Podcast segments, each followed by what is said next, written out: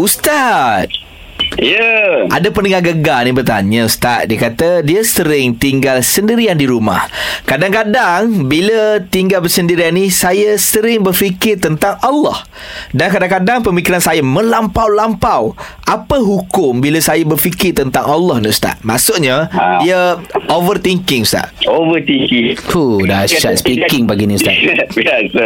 Dia ada dua. Dia ada dua. Yang pertama, kadang kita zikir tu kita kata subhanallah sebagainya. Ini tak overthinking lah. Hmm. Yang ni kita zikir, kita ingat Allah Ta'ala. Hmm, Tapi yang baguslah. satu lagi tu yang kita duk bincang ni pasal overthinking. Dan banyak berlaku. Hmm. Dan kita kena tahu bahawa ini adalah gangguan daripada syaitan. Hmm. Bila kita kata gangguan daripada syaitan, kita uh, pusing belah kiri, kita a'udzubillahiminasyaitanirrajim hmm. buat macam ludah bukan ludah. Hmm. buat macam ludah. Embus lah yang saya katakan embus embus Ah, a'udzubillahiminasyaitanirrajim a'udzubillahiminasyaitanirrajim itu tiga kali. Ta- dan dan kita kena tahu juga kita kena uh, betulkan pemikiran juga. Nabi, Nabi SAW sebut tafakkaru fi khalqillah wala tafakkaru fillah. Hang kena fikir tentang makhluk Allah.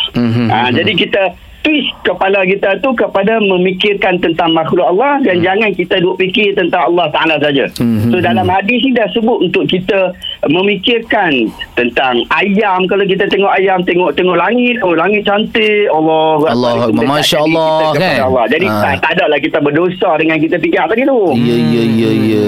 Tengok isi, Masya Allah, jambar. Alhamdulillah. Gitu. Alhamdulillah, semak kejadian Allah. Ha, macam tu okey, Ya. Ustaz. ah? Memang kejadian Allah ke yang mana tu? Senang jadi, tu. maknanya jangan fikir bukan-bukan lah Ustaz. No? Tak payah fikir berat-berat sangat lah. Eh? Hmm. Baik. Betul. Faham Ustaz. Terima kasih Ustaz.